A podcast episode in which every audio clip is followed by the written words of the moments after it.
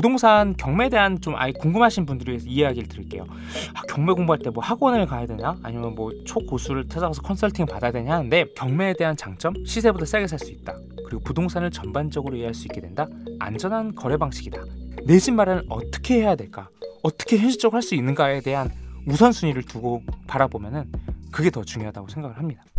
쓸데없이 요긴한 방구석 지식 쌓기. 안녕하세요. 부동산 미디어 토크 부미부미입니다. 저는 힙진우고요. 부동산과 미디어의 핫 이슈에 대해 전해드립니다. 좋아요와 구독 눌러주시고요. 오늘도 함께합니다. 어, 요즘 뭐 부동산이다, 주식이다 이런 얘기 많이 하고 그리고 뭐 메타버스다, 뭐 OTT다 뭐 이런 얘기 많이 하는데 무슨 얘기인지 하나도 모르겠고 전문가들은 어렵게 얘기하고 누가 좀 쉽게 알려주면 좋겠는데 어디 그런 거 없나요? 쓸데없이 요긴한 방구석 지식 쌓기 부동산 그리고 미디어에 대해서 쉽게 알려드리는 부미부미입니다. 네 안녕하세요 힙진호입니다. 네 오늘 이렇게 부미부미 또 이렇게 저 혼자 이렇게 시간을 마련해 봤는데요. 음 오늘은 저번 시간에 미디어에 대한 이야기를 한번 오랜만에 담아봤어요. 어떠셨나요? 오랜만에 뭐랄까 좀 부동산이 아닌 다른 이야기를 담아봤는데 저희가 놀이라는 걸 가지고 어떻게 미래에 대해 살아남아야 하느냐 내용을 좀 담아봤는데요. 그런 다양한 주제에 대한 부분들이 좀 많이 공감이 되셨다면은 뭐 댓글 같은 거 남겨주시면 좋을 것 같고요. 그러면은 좀 더 부미부미가 부동산도 부동산이고 다양한 이야기를 좀 전해드릴 수 있을 것 같아요. 그리고 오늘은 다시 또 부동산으로 돌아와서 이 이야기를 전해드리려고 합니다. 바로 내 집 마련. 야, 내 집 마련이라는 네 글자가 주는 힘이 되게 크죠. 뭐랄까 모두의 꿈이면서 또 누군가에게는 되게 달콤하고 누군가에게는 되게 씁쓸한 단어인 것 같은데요. 이를테면 부동산을 이미 내 집을 마련한 사람에게는 하나의 든든한 자산처럼 되어가고 있고 이거를 꿈꾸기 위해서 다가가고 있는 사람에게는 어, 다가가고 있는 하나의 과정이거나 아니면 굉장히 멀리 느껴지는 하나의 단어처럼 느껴질 것 같은데요. 저 같은 경우에는 이런 부동산을 워낙 관심을 가지고 항상 이렇게 고민하고 이거에 대한 많은 소통들을 하고 있다 보니까 질문들을 많이 하시는 것 같아요. 아, 나 좀 집 살라고 하는데 어, 어떻게 하면 좋나요? 어떻게 하면 좋을까? 뭐 이런 주위 지인들 부터 이런 이야기들을 많이 있는데요. 먼저 이 말씀을 드리고 싶어요. 부미부미는 저는 부동산을 어떤 뭐 업으로 해서 이걸 먹고 살아가는 업자도 아니고 저는 그냥 일반 회사원이고 단지 이제 부동산에 눈을 떠가지고 그로부터 부동산 하나의 중독이 되어 살아오는 마케터. 그게 바로 저 힙전어의 정체인데요. 어, 부동산에 관심 가진 게 그렇게 저 같은 경우는 그렇게 오래 되지 않았어요. 그 서울뚜벅이님보다 훨씬 더 짧은 기간을 가지고 있고요. 그래서 지금 제가 저 같은 경우 재집 마련한 게 한 3년? 3년 좀 넘는 시간이 되어 온것 같은데요. 제 과정은 어땠고 그리고 그 과정에서 뭘 느꼈고 이 이야기를 좀 전해드리면은 뭐랄까 내 집만에 대한 어떤 마인드 이런 뭐랄까 방향성들이 좀 더 잡히신 데 도움이 되지 않을까 해서 오늘 이 이야기를 담아보려고 합니다. 어, 이 질문들 물어보는 너한테 답하는 거야. 잘 들어? 진들한테도 이런 똑같은 이야기를 몇 번 하다 보니까 그냥 나중에 이 에피소드를 그냥 딱 공유하려고요. 음, 먼저 아까 처음에 말씀드린 것처럼 내 집 마련이라는 단어에 대해서 시작을 해봤는데요. 일단 비싼 물건들이 하면은 많이 있죠. 뭐 명품 백, 자동차, 집 많은 것들이 있는데 사실 명품 백이나 자동차는 없어도 살아갈 수는 있어요. 왜냐 이거는 필수품이라기보다는 어떻게 보면 좀 사치제에 가깝다고 할 수 있죠. 물론 뭐 생활을 위해 뭐 차를 탈 수도 있겠지만요. 사람이 먹고 살아가는 데 필요한 것이 이제 의식주가 있죠. 그 중에 주, 자는 것인데요. 단순히 자는 것뿐만 아니라 먹고 자고 살아가는 필수 공간으로서 이 공간은 결혼을 위해서, 내 생활을 위해서, 육아를 위해서 꼭 필요한 것이고요. 바로 그와 관련된 것이 바로 부동산이죠. 일단 첫 번째, 부동산으로 뭐 사고 팔아서 돈을 벌고 막 많이 오르고 집값이 오르고 이것 너무 중요하고 다 알고 좋은 부분이죠. 근데 먼저 내 생존을 위해 내가 살아가는 공간을 위해 이 부동산을 취득하겠다. 이 마인드를 갖는 게 첫 시작인 것 같아요. 단순히 이거를 어떤 코인이라던가 어떤 주식처럼 사고 팔고 돈 벌고 이러는 걸 바라보는 순간 어, 좀 현실로 다가가기 조금 더 어려워지는 부분이 있으니까 이걸 꼭 기억해 주시면 좋을 것 같아요. 한편 그럼에도 불구하고 점점 부동산 값은 높아지고 있고 특히 최근에 한 4년에서 5년 이상에 걸쳐온 장기적 부동산 상승으로 인해서 많은 청년들이 그리고 많은 가족들이 이 부동산으로 고민을 하고 있죠. 그래서 저의 개인적인 경험담 그리고 요긴한 팁을 좀 담아보려고 합니다. 일단 지금 제가 살고 있는 집이 결론부터 말씀드리면 음, 두 배 딱 올랐어요. 3년, 3년간 두 배. 그럼 뭐 큰 돈 번 거 아니냐 하실 수도 있는데요. 일단 뭐 서울 아파트가 아니고 브랜드도 아파트도 아니고 신축 아파트도 아니에요. 그리고 제가 아직 뭐 지금 이 제가 살고 있는 집을 팔지도 않고 지금 깔고 앉아 있는 집이고 매달 갚아나가는 주택담보대출 상환액도 부담이 그렇게 아주 작지는 않아요. 시세 상승은 분명히 있었고 제가 가진 자산의 가치의 상승이고 그리고 더 나은 미래에 중요한 기반이 되었지만요. 오히려 가장 크게 달라진 것은 그 과정에서 느끼면서 배웠던 내 집 마련 전후에 달라진 마인드인 것 같아요. 단순히 그 자산 가치의 상승 그것만이 전부냐? 전 오히려 그 과정에서 달라진 마인드가 앞으로 살면서 더 큰 자산이 될 수 있을 거라고 생각이 들어요. 내 집 마련하고 달라진 것들에 대한 이야기를 담아보려고 해요. 집을 살까 말까 고민하고 있거나 향후 내 집 마련을 꿈꾸시는 사람이라면 꼭 기억해야 될 이야기를 담아봅니다. 먼저 이때는 2018년, 지금으로부터 한 4년 전이죠. 부모님하고 이제 평생 살던 집이 있었는데요. 어쩌다 보니까 하루아침에 나와서 독립을 하게 됐어요. 거기는 이제 서울 문정동이라고 하는 곳에 위치한 동네였는데요. 거기서 보증금 3천에 월세 60만 원짜리 원룸 오피스텔에서 시작을 하게 됐어요. 나름 주변 여건도 되게 깔끔했고요. 회사로 출퇴근하기에도 괜찮아서 여기에 자리를 잡고 이제 살게 됐는데요. 그렇게 이제 독립을 하고 이렇게 원룸에 자리를 잡으면서 두 가지 변화가 있었어요. 먼저 혼자 살면서 필요한 아이템들이 있더라고요. 전에는 원래 집에 다 있던 것들이 새 공간에서는 다 사야 하는 것들이더라고요. 뭐 이를테면은 뭐 케찹, 케찹, 계란 뭐 이런 것부터 해가지고 뭐 비누, 뭐 샴푸 이런 것까지 다 사야 돼가지고요. 그와 동시에 나만의 공간이 생긴 것이 하나의 큰 변화가 있었고요. 그렇게 집도 나름 꾸미고 뭐 그런 소소한 즐거움이 있었는데 동시에 찾아드는 게 있었으니까요. 갑자기 지출이 바로 나가기 시작하게 된 바로 고정적인 지출이었죠. 거주비 그리고 먹고 살아가는 생활비, 공과금. 어 근데 이게 생각보다 많이 많이 드는 거예요. 전에 부모님이랑 살면서 몰랐던 이런 많은 것들이 혼자 살면서 이제 다 온전히 내 돈으로 나가게 됐고 그 중에서 가장 아까운 게 있었어요. 뭐가요? 월세가요. 그 당시 월세가 60만 원이었고 근데 관리비도 한 10만 원 정도 나왔던 것 같고 이것만 하더라도 1년에 하면 한 840만 원 정도 여기다 각종 생활비까지 하면은 뭐 1000만 원 이상은 그냥 넘어가는데요. 뭔가 그냥 사라지는 돈이라는 생각이 들었어요. 아니 이게 앞으로 이렇게 1년 2년 살아간다면 아니 이게 앞으로 몇 천만 원이 계속 그냥 날아가는 거네. 그때 갑자기 뭔가 쎄한 느낌이 들었어요. 그리고 딱 결심을 했어요. 아, 내 집 마련을 해야겠다. 뭔가 누가 주위에서 자극을 한 것도 아니고 어, 그런 것도 아니었는데 약간 그런 것도 있었던 것 같아요. 그 당시 2018년 한 상반기였으니까 이제 막 부동산이 오르기 시작한 초창기 한 2년 차 정도 접어든 시점이었고요. 저도 느끼고 있었던 것 같아요. 아, 뭔가 내 집 마련을 좀 준비를 해야겠다. 그렇게 해가지고 이제 좀 부동산 공부를 시작을 했어요. 근데 부동산을 좀 알았을까요? 주위에 누가 있었을까요? 1도 모르는 부인이었었고요. 그리고 주위에서도 딱히 뭐 내 집 마련을 했다거나 뭐 투자를 한다거나 이런 사람도 없었어요. 그냥 모이면은 뭐 맛있는 거, 뭐 힙한데 뭐 이런 얘기하고 재밌는 컨텐츠 있냐 뭐 이런 얘기하고 이런 지인들이 많았지만 그 당시에 저는 뭐 재건축과 재개발의 차이도 모르고 뭐 고덕이라는 동네가 어디 있는지 뭐 마곡은 어디 있는지도 모르는 생 불인이었었어요. 그래서 이제 시작을 했는데 어, 어디서 시작을 했냐면은 그때 운 좋게 이제 부동산 스터디 모임에 가입을 하게 됐고 거기서 이제 기경험자들의 이야기를 듣기 시작했고 그리고 뭐 책, 유튜브, 팟캐스트 다양한 채널들로 이런 기본기를 쌓으면서 독학을 하게 됐어요. 그래도 이렇게 혼자 살아가다 보니까 혼자만의 시간이 많았고 이렇게 머물면서 계속 주말에도 뭔가 계속 유튜브 보고 책 보고 팟캐스트 듣고 모임 있어 나가서 또 이야기 듣고 이걸 반복을 하면서 이렇게 시간을 가지게 되었었어요.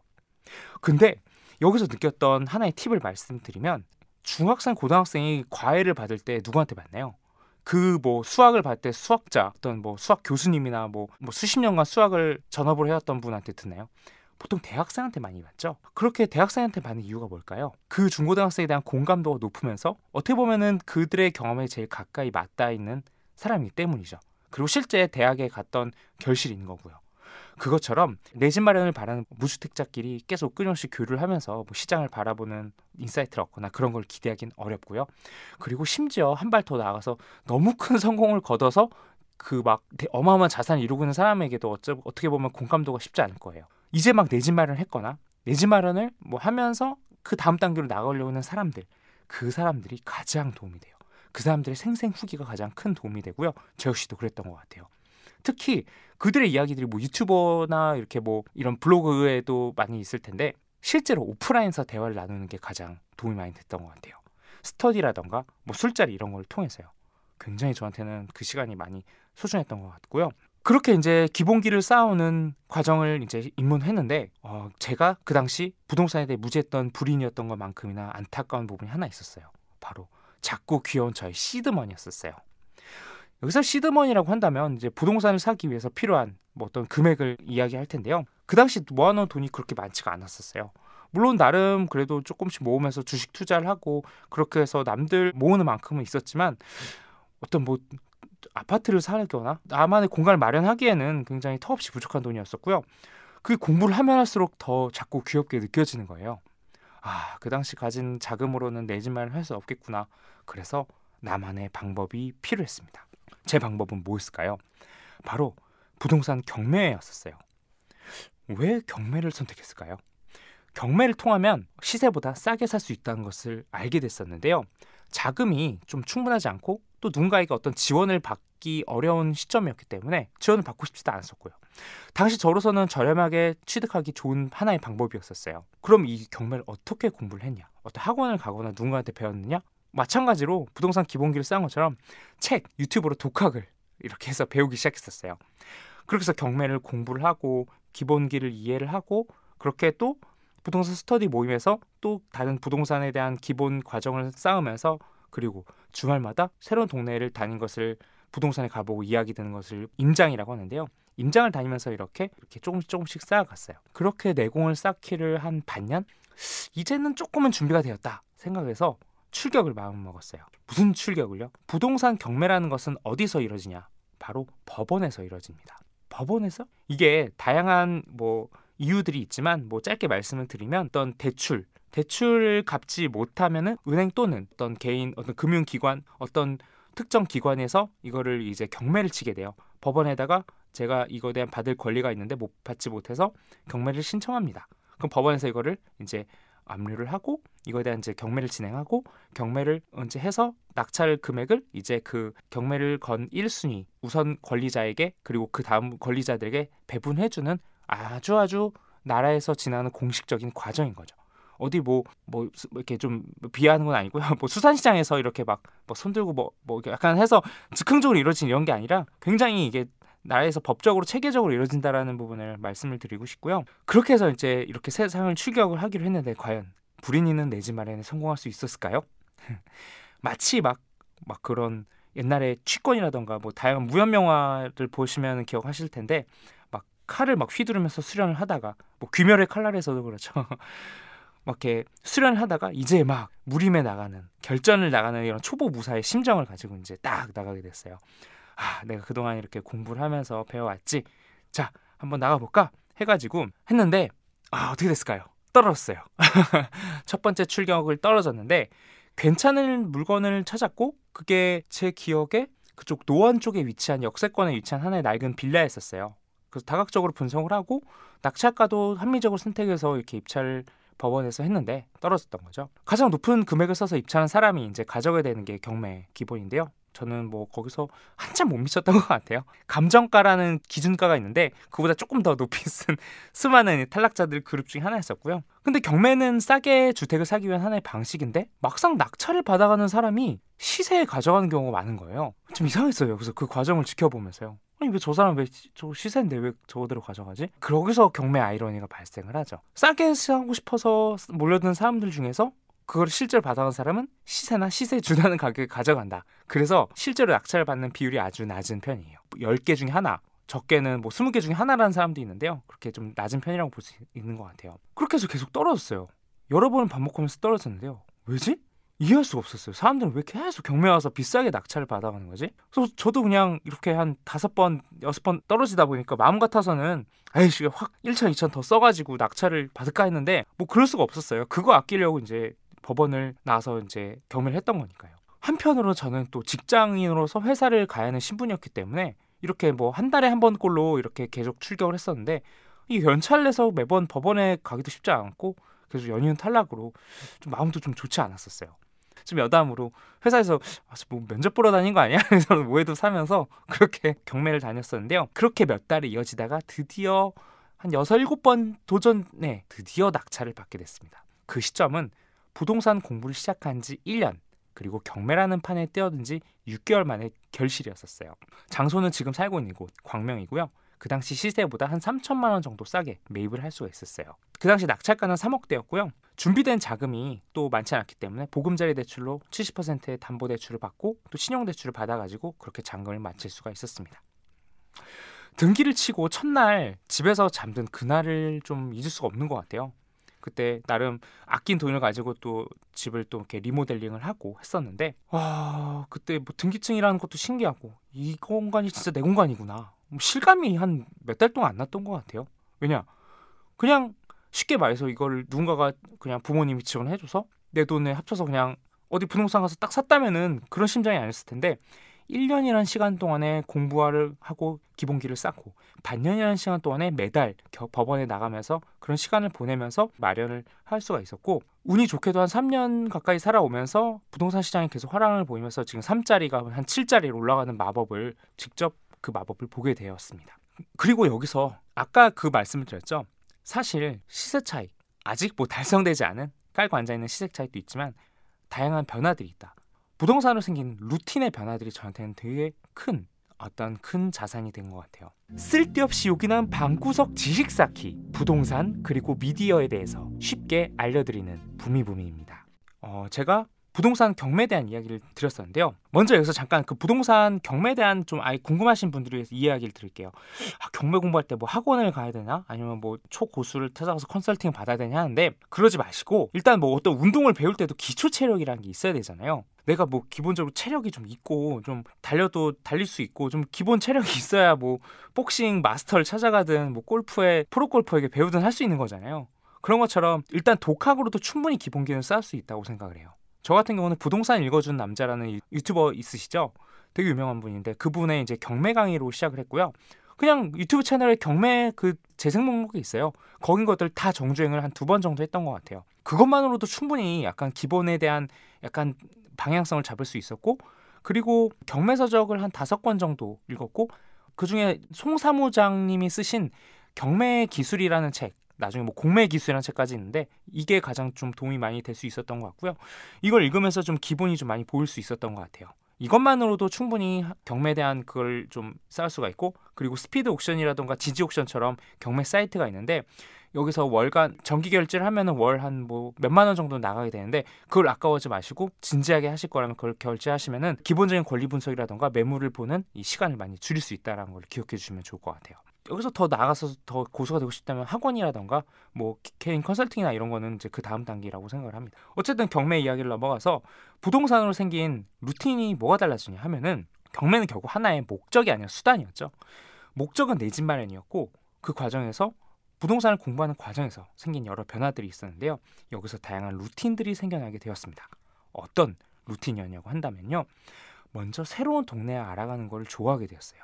불인이가 되기도 전에는 뭐 주말이면은 그리고 평일에 뭐 이태원, 홍대 이렇게 맛집이 많고 취향에 맞는 힙한 동네만 찾아가서 이렇게 했었는데요. 그 다음부터는 찾아간 동네들이 달랐어요. 부동산을 공부하면서는 주말마다 제가 막 찾는 곳이 있었는데 어디였냐? 구리, 하남, 광교, 위례, 뭐 성남, 군포 뭐 이런 곳들 새로운 동네를 찾아가서 그 동네의 분위기가 어떤지 누가 사는지 어떤 아파트 단지들이 있는지 그곳에서 사는 사람들은 어떻게 지내는지 관심을 가지게 됐어요. 부동산과 동네를 돌아다닌 걸 임장이라고 말씀드렸죠. 그래서 이제 어떤 속된 말로 데이트를 할 때도 임장을 가기도 했었고요. 동네를 돌면서 그곳에 맛집을 가기도 하고 그런 소소한 즐거움을 찾기 시작했었어요. 또 그 동네에 있는 아파트나 데이터베이스를 쌓고 그 동네 사람들의 라이프 스타일까지 그래서 그 동네가 가진 브랜드를 비로소 이해를 하면서 조금 더 이제 다양한 동네를 모아가는 시간을 가질 수 있었던 것 같아요. 그러면서 이제 그 과정을 겪다 보니까 이제 부동산에 들어가면서 이제 처음에는 쭈뼛쭈뼛거리면서 아, 무슨 말부터 해야 되나 뭐날 약간 돈 없는 뭐 이런 사람을 보지 않을까 이런 걱정을 지나서 이제는 막 넉살 좋게 막 이야기할 수 있게 되는데요. 그게 그런 시간을 거치면서 하나의 일상이 될 수 있었던 것 같아요. 그리고 또 한 가지 루틴의 변화가 뭐냐 하면은 경제와 정책 뉴스에 더 많은 관심을 가지게 된 부분이에요.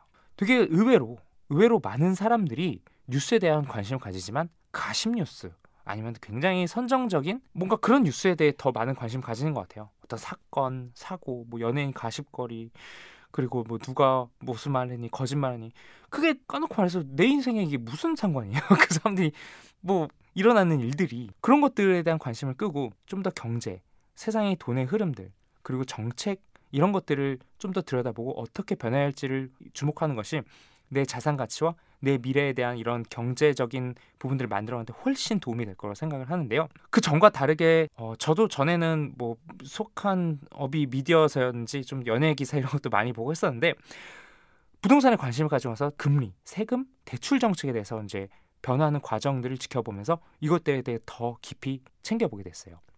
그래서 이 과정에서 각종 개발 호재들 그리고 앞으로의 도시 개발 계획들을 보게 되고요. 이것들이 실제로 제가 자금 마련을 하는 데 있어서 그리고 제가 앞으로 갚아야 될 대출에 대한 계획을 마련함에 있어서 그리고 내 자산의 평가함에 있어서 내 자산 가치를 키워나가는데 영향을 미치기 때문에 더 몰입감 있게 뉴스들을 바라볼 수 있게 되었어요.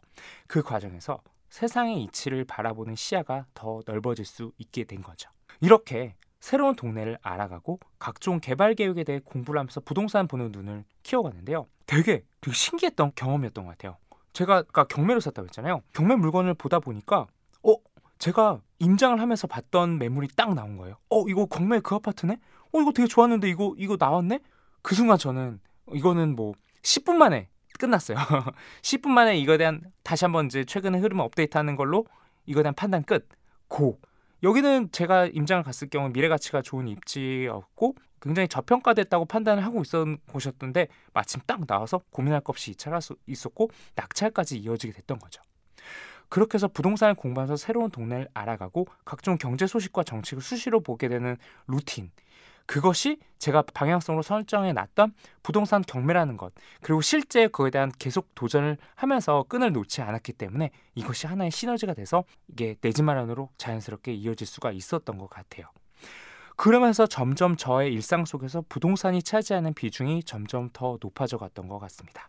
어, 이렇게 내 집 마련했던 저의 내 집 마련했던 과정을 말씀드렸는데요. 그 안에서 배웠던 것들, 느꼈던 것들. 그런데 여기서 드리고 싶은 말씀이 꼭 내 집 마련을 경매로 하라는 말씀을 드리는 게 아니에요. 일반 매매로 해도 되고 공매로 해도 되고 뭐 금매도 더 좋고 그런 말이 있어요. 경매보다 공매, 공매보다 금매. 경매는 하나의 방식이고요. 어, 이것이 꼭 답은 아니지만 어쨌든 마치 이거는 운전면허증을 한번 따놓으면 평생 운전할 수 있고 한번 어떤 자격을 이수해 놓으면 그걸 쭉 유지할 수 있는 것처럼 주택을 살 수 있는 하나의 나만의 방법을 가질 수 있다라는 장점이 있는 거예요. 그럼 이런 경매라는 것이 의미에 대해서 이제 잠깐 말씀을 드려보면요. 경매에 대한 세 가지 장점을 이렇게 한번 좀 요약을 드려보고 싶어요. 첫 번째, 시세보다 싸게 살 수 있다. 아, 그거 다 옛날 얘기 아닌가요? 요즘에는 다 제값 주고 받아간다고 하는데 더 비싸게 받아간다고 하는데 그렇게 말을 하는 사람들이 20년 전부터 있었다고 그래요. 10년 전에도 있었고 제가 참여할 때도 경매는 끝물이라는 말이 항상 있었던 것 같아요. 그 말은 즉, 아, 요즘 경기 안 좋아. 부동산 값이 너무 비싸. 라는 말이 한 수십 년 전부터 계속 이어져 왔던 거와 똑같은 얘기라고 생각을 하면 돼요. 물론 낙찰가율은 시기에 따라서 더 높아질 수도 있고 낮아질 수도 있지만 분명히 기회는 있다라는 거예요. 그 이유는 경매가 어디 한 곳에서 뭐 매물 몇 개를 가지고 이루어지는 게 아니라요. 전국에 있는 모든 법원에 걸쳐 진행이 되고요. 특히 여러분이 관심 가지실 서울 수도권만 하더라도 북부, 남부, 서부 그리고 경기도만 보더라도 수원, 성남, 안산, 안양 이런 다양한 법원에 걸쳐서 매주 수십 가지의 물건을 가지고 진행이 되기 때문에 매물은 항상 있고 그 기회는 열려 있어요. 다만 여기서 필요한 것은 그 안에서 가치 있는 것을 발견하고 적정 가치를 판단할 수 있어야 한다는 거겠죠. 여기에 더해서 이제 뭐 대출 활용해서 좀 더 이제 적은 비용으로 레버리지를 마련할 수 있다라는 건데요. 약간의 오해가 있는 게 경매를 하면 더 많은 대출이 나올 수 있을 거라고 생각을 하는데 일단 주택으로 봤을 때 주택은 경매로 사든 일반 매매를 하든 결국 동일한 대출이 나와요.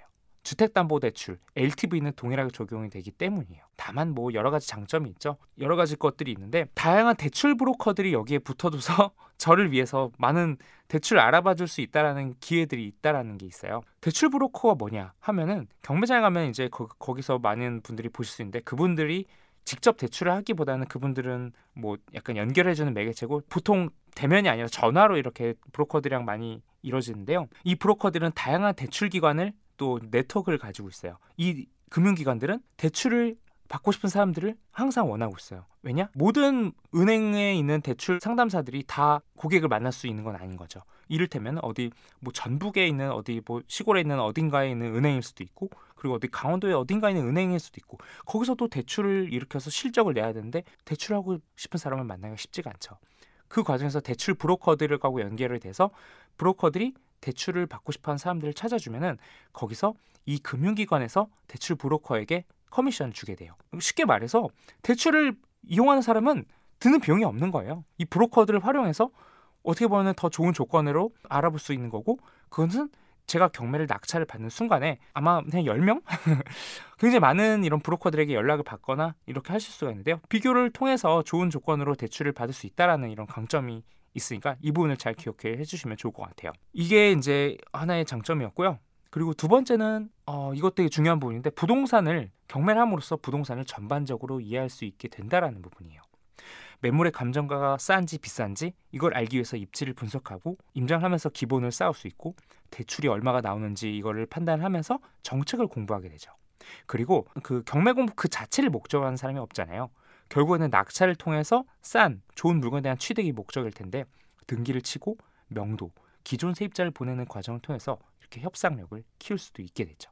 그리고 세 번째 안전한 거래 방식이라는 것 어, 흔치는 않지만 일반 부동산을 통해서 일반 부동산 매매를 할 때 권리 관계를 속이거나 중개사가 어떤 알려야 될 사실을 알리지 못해서 보증금을 떼이거나 이런 중개 과정에서 발생하는 사고들이 종종 있어요. 아, 이런 것들인데 오히려 경매 물건 같은 경우에는 공개적으로 명시가 되어 있고 또 법원이 중개를 하기 때문에 그 어떤 과정보다도 투명하고 안전하게 할 수 있어요.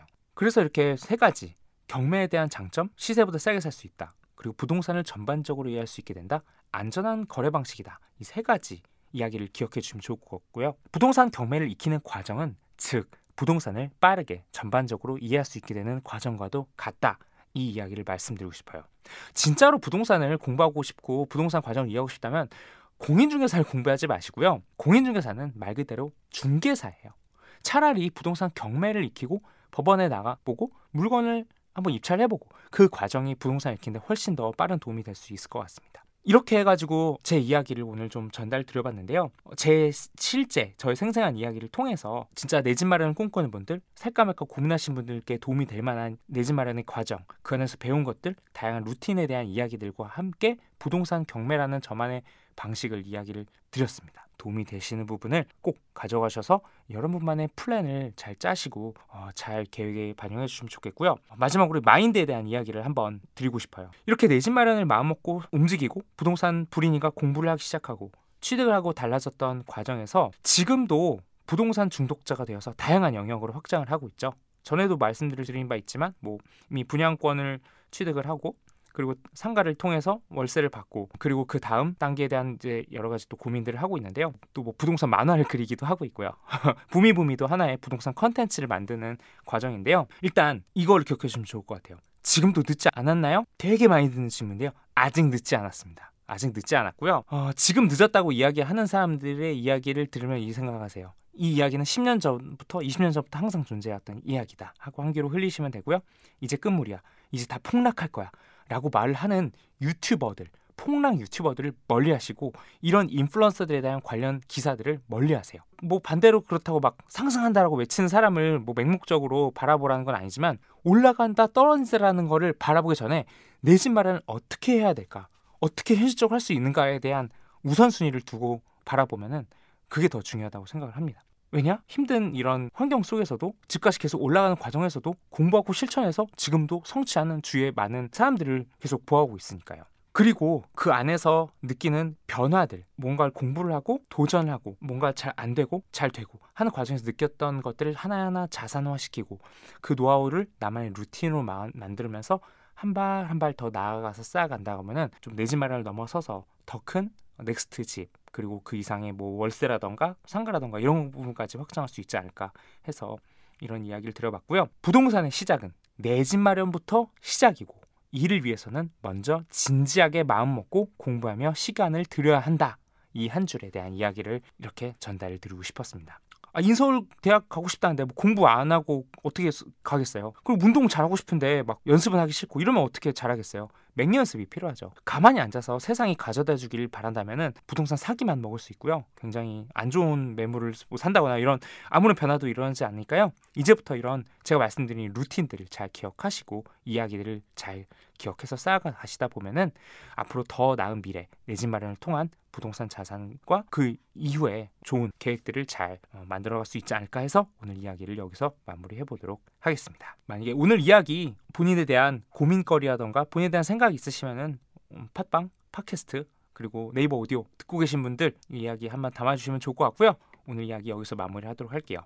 오늘은 또 이렇게 내 집 마련으로 쓸데없이 요긴한 이야기를 드렸는데요. 다음번에 또 부동산 미디어 업데이트를 들고 새롭게 찾아오도록 하겠습니다. 부미부미는요 팟빵과 팟캐스트, 네이버 오디오 그리고 유튜브에서 만나볼 수 있고요. 요즘에 핫한 부미부미 부동산 만화 인스타그램에서도 팔로우 해주시고 함께 해주시면 감사드리겠습니다. 그럼 부미부미 다음에 만나요.